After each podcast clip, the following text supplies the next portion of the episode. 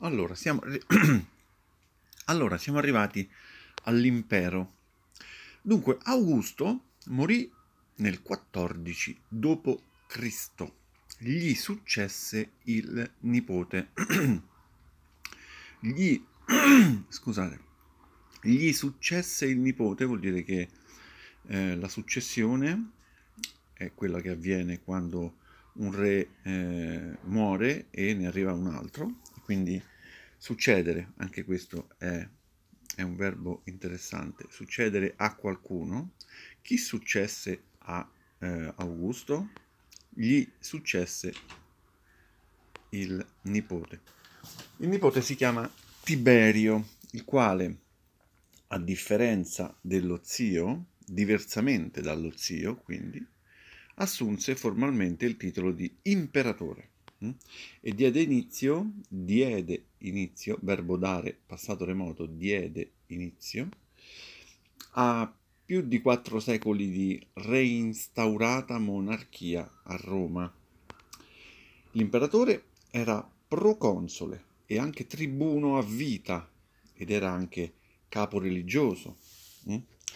Comandava tutto lui, diciamo, egli assegnava a persone di sua nomina le cariche di magistrati e nominava personalmente alcuni senatori. Ciò gli rendeva possibile il diretto controllo sulla vita politico-amministrativa di Roma. A lui spettava il controllo diretto delle forze armate e della finanza. Erano inoltre proprietà personale del sovrano, oltre che parte dell'impero, vasti territori in Italia e anche fuori di essa. Uno di questi era l'Egitto, eh sì, anche l'Egitto apparteneva a lui. L'Egitto che grazie alle benefiche inondazioni del Nilo produceva annualmente enormi quantità di grano. La confluenza in un'unica persona la confluenza, verbo confluire, tutti questi poteri confluivano su di lui, quindi la confluenza in un'unica persona di tanto potere politico quanto economico, tanto politico quanto economico, fece sì, cioè determinò, produsse, quindi fece sì che le sorti del paese erano spesso legate al carattere dei singoli sovrani. Mm? Non tutti gli imperatori ebbero però la personalità di Ottaviano Augusto. Morto Tiberio, gli successe nel 37 Caio Caligola. Si dice peste e corna su questo, su questo imperatore, eh? Caio Caligola. Uomo ambizioso che riuscì a proclamarsi Dio, nonché autore di numerose stranezze. Si racconta a proposito che in un contrasto con il senatore, con il Senato, per umiliare la stessa dignità dei suoi membri, egli proclamò senatore un proprio cavallo. Questa storia è molto famosa che fece senatore un cavallo. Morì assassinato, quindi qualcuno lo uccise, lo assassinò e nell'anno 41 gli succedette, gli succedette lo zio Claudio, il quale fece quanto poté per riparare i danni provocati dal nipote. Morto Claudio, iniziò nel 54 il regno di Nerone, hm? famoso per aver dato fuoco a Roma. Nerone, i cui ultimi sei anni furono tra i più tristi della storia romana. Il diffondersi del cristianesimo, specialmente tra le classi più povere, fece temere alle autorità governative che attraverso la nuova religione si stesse cospirando contro lo Stato. Conoscete il verbo cospirare? Cospirare è simile a tramare, fare le cose di nascosto contro lo Stato, cospirando contro lo Stato. Ora, il cristianesimo non contestava l'esistenza delle istituzioni politiche dello Stato, bensì, cioè ma, il loro comportamento. Ad ogni modo, iniziò una sistematica persecuzione contro i cristiani, che divenne più violenta quando nel 64 Roma fu devastata da un pauroso incendio, l'incendio di cui vi parlavo, di cui si accusa Nerone. No? L'imperatore forzanche, cioè anche se provocato da altri, colse l'occasione per infierire maggiormente sui cristiani, infierì sui cristiani, indicandoli come gli autori del disastro. E certo, quale occasione migliore?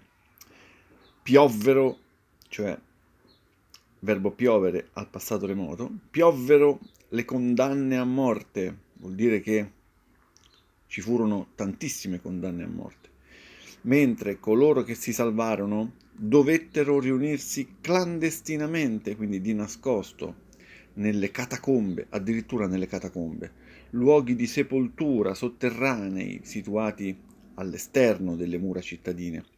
Numerose furono le congiure per eliminare Nerone, quindi ci sono stati dei tentativi, sempre di nascosto, tramando, mh? Hm, per eliminare Terone, Nerone, per assassinarlo, per ucciderlo, per ucciderlo, mentre il cristianesimo continuò la, a propagarsi malgrado la persecuzione.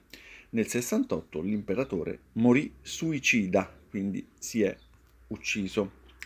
Vi fu un anno di transizione, con la rapida successione di più sovrani. Alla fine del 69 la carica fu conferita a Vespasiano. Vespasiano famoso per i bagni, i Vespasiani, i famosi Vespasiani.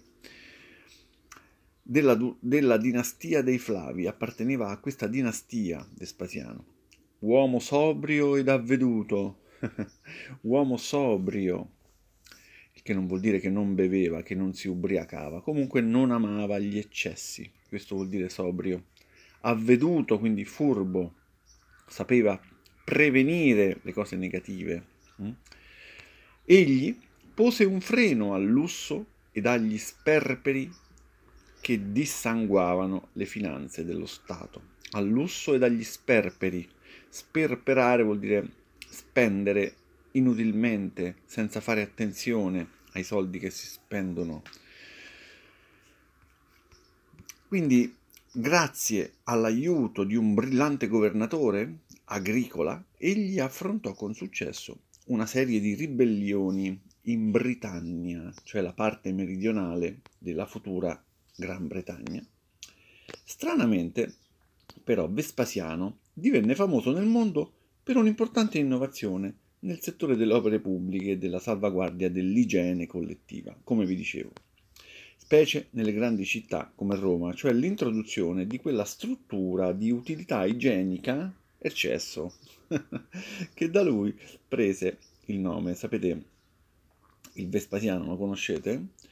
Gli successe, accidenti, qui gli successe, prima gli succedette, ma quale sarà questo passato remoto del verbo succedere? Gli successe il figlio, Tito, all'inizio del, del cui regno, nel 79, avvenne il noto disastro di Pompei, sepolta assieme ad Ercolano e Stabia dalle ceneri provenienti da un'eruzione del Vesuvio. Mm? Quindi Pompei era, è avvenuta quando governava Tito.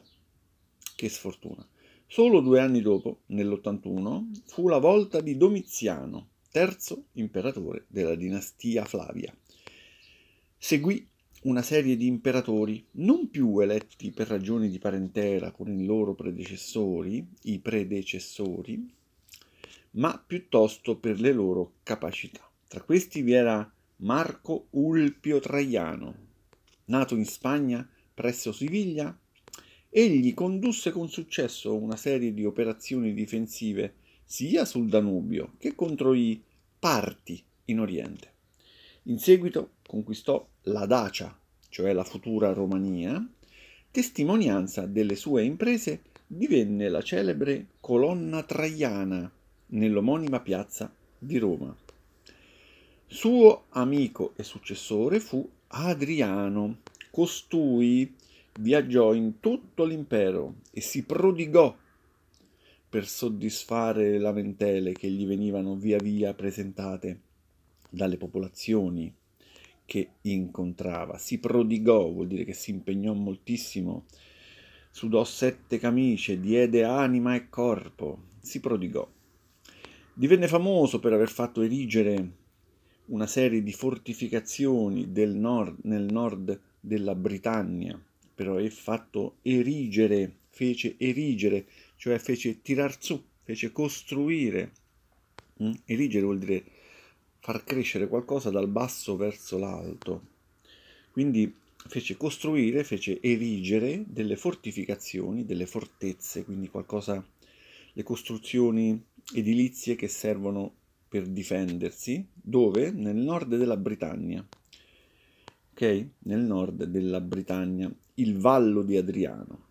Inoltre fece costruire a Roma, quale proprio mausoleo, la mole adriana, poi trasformata in residenza fortificata, anche questa, durante il dominio dei papi, con il nome di, indovinate un po', Castel Sant'Angelo. Hm?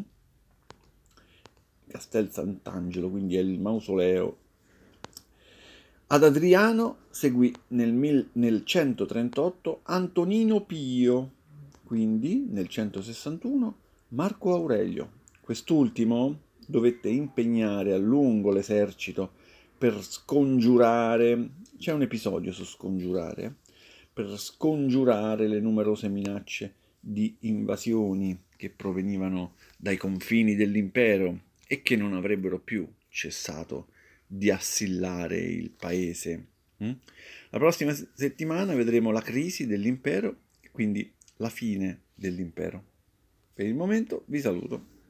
Forza Roma! Domani c'è il derby, eh? Roma-Lazio. Quindi l'impero continua.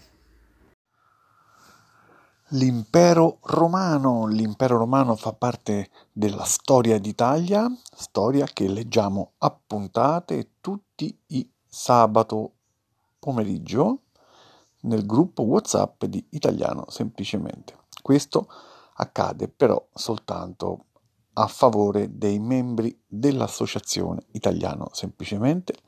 Tutti i sabato leggiamo qualcosa, una volta una volta un capitolo di un libro, una volta facciamo un po' di storia, comunque mh, mm, parliamo sempre dell'Italia, ecco, a volte leggiamo parte del, di, un, di, un, racconto famoso, eh, non so, ad esempio abbiamo letto in passato il Decamerone, leggiamo anche mm, il treno dei bambini e, e altri altri racconti molto famosi a richiesta dei membri.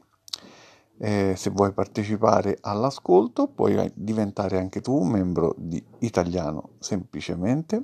Basta andare sul sito e fare richiesta per aderire all'associazione. Tutti i giorni facciamo attività sul gruppo WhatsApp e chiunque può partecipare alle discussioni facendo domande e avrete sempre una risposta e poi facciamo amicizia, ci divertiamo e è, questa è l'associazione italiano semplicemente.